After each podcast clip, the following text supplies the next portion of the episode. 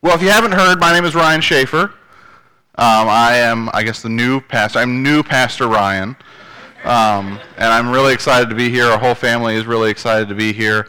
Um, we've made our way kind of all over the state, with the exception of kind of the eastern half of the state so far, uh, in our uh, in our lives. Aaron comes from Richmond. I come from Northern Virginia, uh, which to some people may not be Virginia. So, but we've lived in the Shenandoah Valley for the last eight years, and before that, we were in Farmville for a time. So, uh, but I figured I'd address probably the number one question that you all have this morning as you're looking at me, and that is, yes, I use beard oil, sometimes a beard balm, uh, but but really, probably the bigger question that I imagine many people have is, what's with that collar thingy? If you couldn't tell under the beard, I have a, a little collar on. So I, so I figured I'd probably go ahead and address that before I talk about anything else this morning, before I even get to the scripture. Because uh, I get asked that quite often is, well, why do you wear that? And I could go through a lot of theological reasons about being yoked with Christ or practical reasons about gender equality. Uh, but I'll start with the main reason, and that's because of a conversation that I've had numerous times throughout ministry, which usually goes something like this. Oh, you're a pastor. What kind of pastor? Like a youth pastor? No, I'm not a youth pastor. Oh, okay. So you're like an associate or an assistant pastor somewhere, right?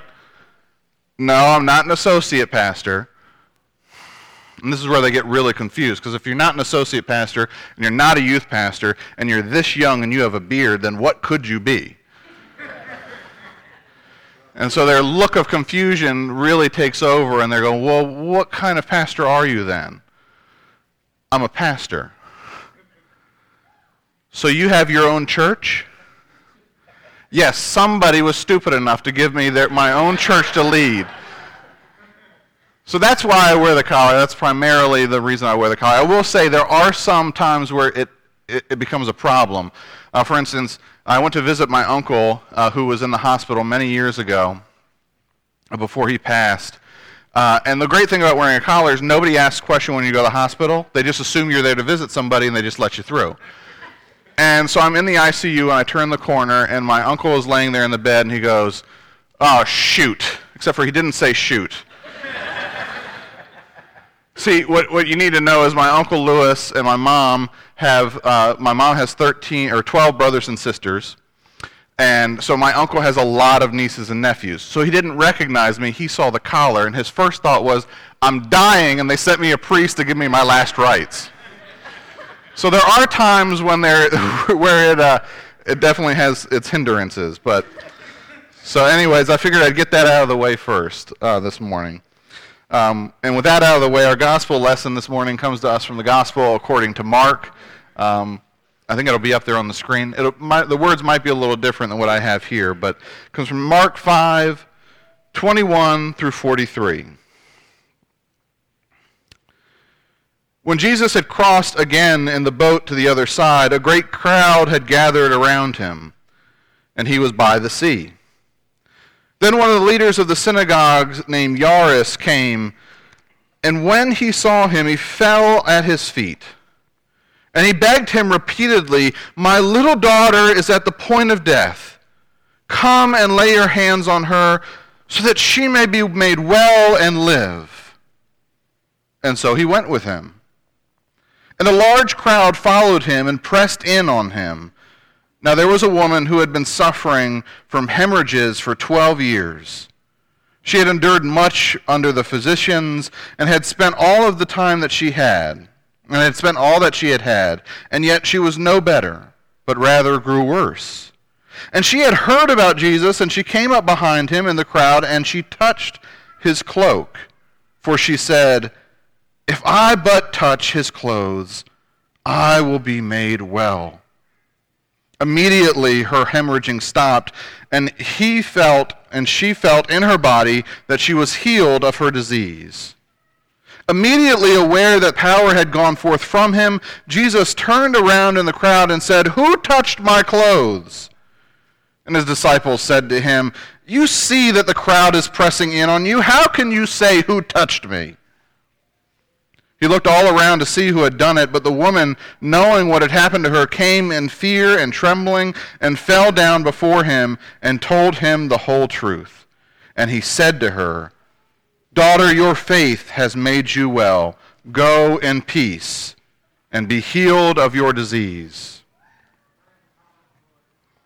While he was still speaking, some people came from the leader's house to say, Your daughter is dead.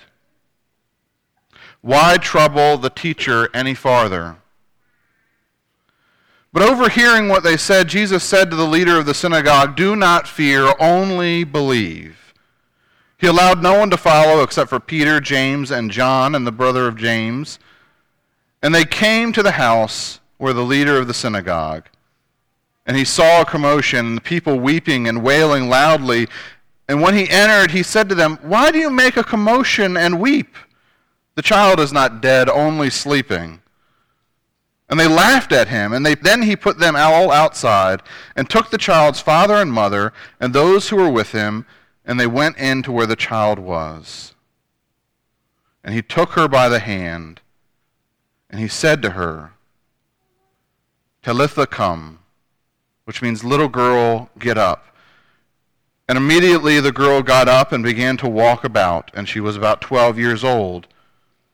At this they were overcome with amazement, and he strictly ordered them to tell no one this, and told them to give her something to eat. It's the word of God for the people of God. Thanks be to God. Are you saved? It's a question that I've heard a lot in sermons, in personal conversations, even at funerals. Are you saved? If you heard it over the radio, it probably sounded like, Are you saved? Right? Quite honestly, I've always, my whole life, been really confused at how to answer that question. So, when a church member once asked me when I was saved, I simply answered, I wasn't. Now, before you freak out and go call the district superintendent, if that worries you, let me explain myself. When asked, When were you saved? my full answer was, I'm not saved. I am being saved. Because it's my understanding that, as far as I know, God is not done with me yet. What has always troubled me about the word saved is that it implies completion. I'm saved. I've finished all that I've needed to do in faith. I'm set me and God are good. I'm set to go to heaven. I don't need to worry about doing anything else. I just need to sit here and wait. And I think what often troubles me in churches when I see how Christians behave about being saved is that faith to them only becomes about getting to heaven and getting the next person saved and getting them on their little checklist. For example, there was a church that we, not that we served, but that was in the community that we served many years ago, uh, that apparently had been going around door to door to every house in the town, and they would knock and they would ask them two questions. Um, they would say, Do you believe in God? And most of them, by default of being Christian American, you know, living in America, would say, Yes, I believe in God. And they'd say, Well, do you believe uh, that Jesus has saved you? And most of them would say, Yes, regardless of how they lived or anything that they've done. And the church would go, Well, you're now a member of our church. And that's how they went about evangelizing. They just kind of went door to door and said, okay, you're now part of our church, you're now part of our church. And the whole goal was just simply to get people to put a little check by their name. And then you were done. It didn't matter what you did. Many of the people that they had brought to Christ still did drugs regularly. Many of them, uh, some of them, still were involved in extramarital affairs. Um, and their lives never changed. They were the same people they were. They didn't nothing about them was any different other than they had put their check next to that box. Sometimes I fear that we as Christians think that we've got it all figured out. And I think in this morning's text, that's where a lot of the people that are surrounding Jesus are. They think they've got it all figured out. They know what to expect from church, from the world, from faith. They've got it all figured out. You see it in the disciples' response this morning when, he's, when Jesus is looking for the person who touched his clothes, and they say, Well, there's a whole crowd pressing in on you. How can you say who touched me? You can't know that, Jesus. We know how the world works. It's why the friends of Jairus come to him and say, Your daughter is dead. Why trouble this teacher any longer? We already know the fate of your daughter. We already know what happens now. And that's we're going to bury her. That's it. It's why when he arrives at the house, the mourners who are there weeping, when he asks them why they're weeping, they laugh in his face. Why are we weeping? She's dead. We know how this works. We know the world. She's dead. But each and every time in my own life, and I think in the life of the people in the scriptures this morning, that we think that we have faith, our lives, and the world figured out, God always comes in with surprises. Helping us to realize that all the things that we thought we knew, we didn't really know anything at all. And so, in both of these stories this morning, we find that when people accept that they don't know anything, there's the opportunity for transformation. That an encounter with Christ will transform us. In both stories this morning, two people come looking for Christ.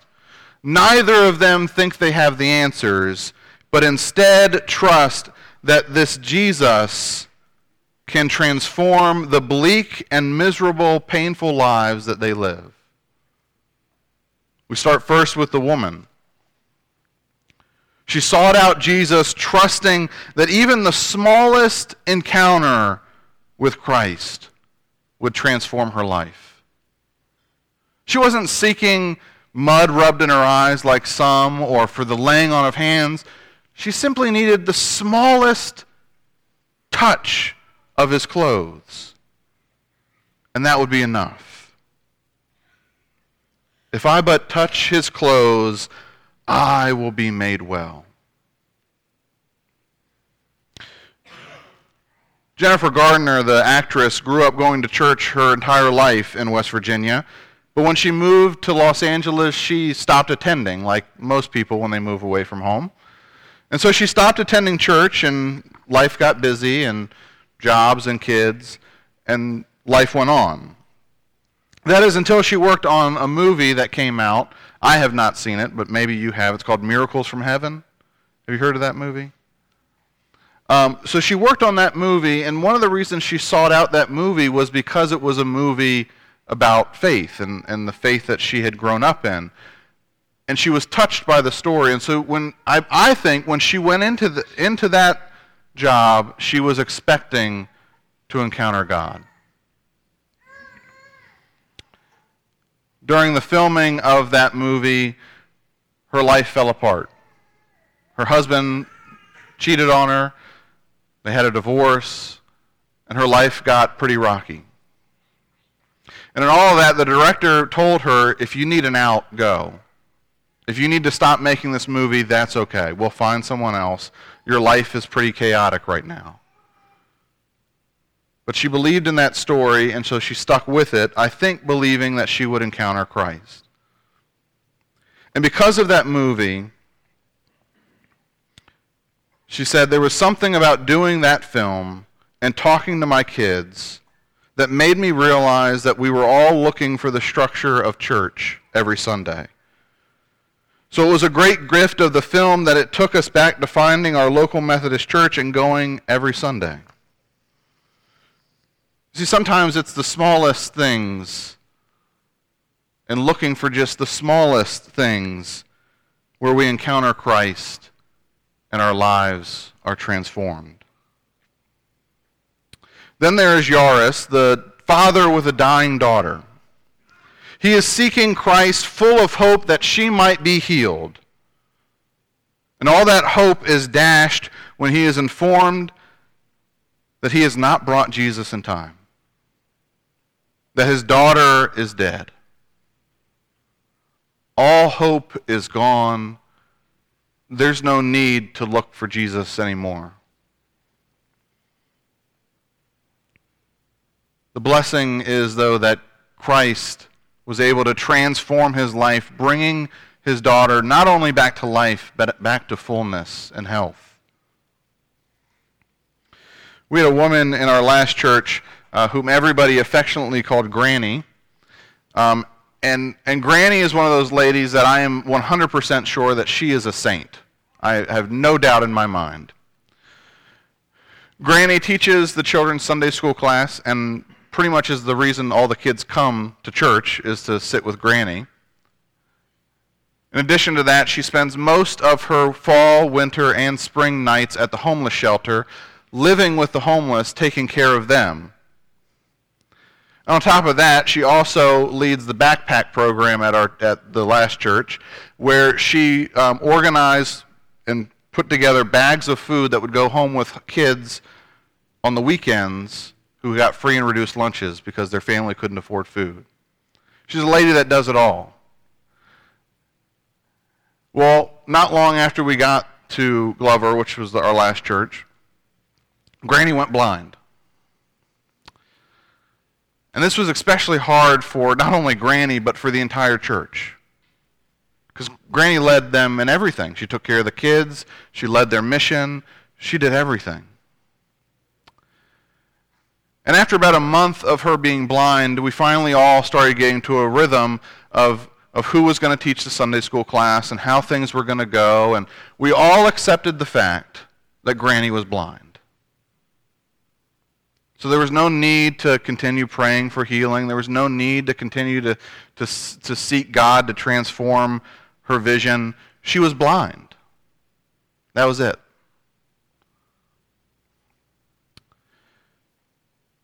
So we all accepted her blindness, even Granny. Now, Granny still had a deep, abiding faith, but she accepted the fact that she was blind now.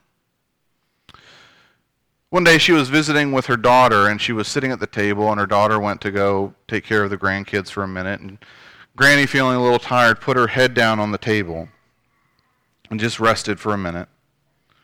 And when her daughter came back, she opened her eyes and looked up, and she could see clearly. She's not had trouble with her vision since.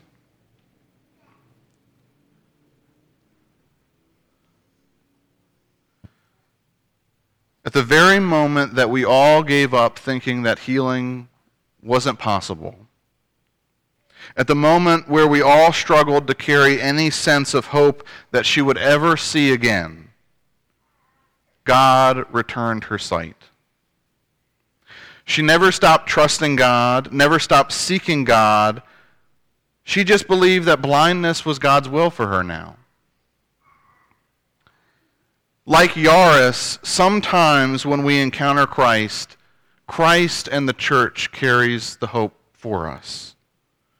That in the midst of our despair and in the midst of our trouble, Christ can still transform our lives.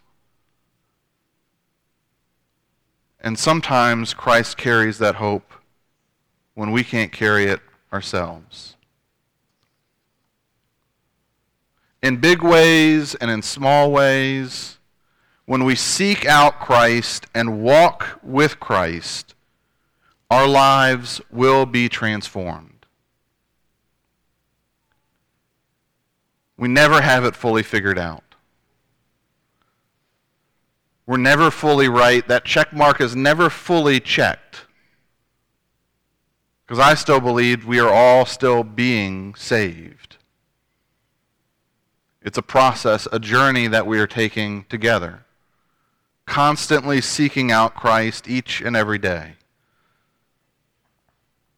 So the question for us this morning as we gather is do we come thinking that we have all the answers, that we've got faith figured out, that we're really just kind of showing up here so that everybody can see that we've got our check mark checked? Or are we showing up here on Sundays and we living our lives in a way that we are seeking Christ anew every day? That we are seeking to be transformed every day?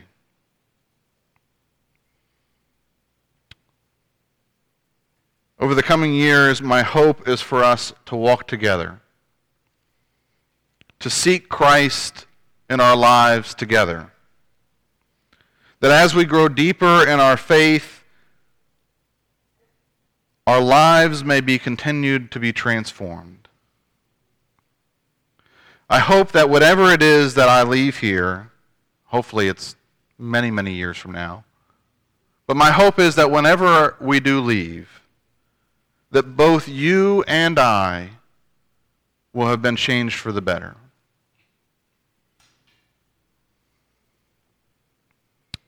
And that as a result of the transformation in our lives, we may transform the world around us. Let us pray.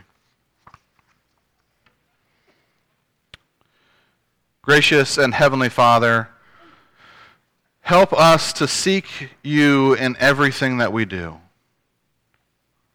Help us to look for you in every day of our lives. And help us to seek you together, that we may be transformed. That you may transform our lives and lead us into wholeness and fullness to be the people that you have called us to be. People who aren't just waiting for another place, but people who are seeking to transform the world around us to be more like your gracious kingdom. Lord, we ask all this all in your Son's name. Amen.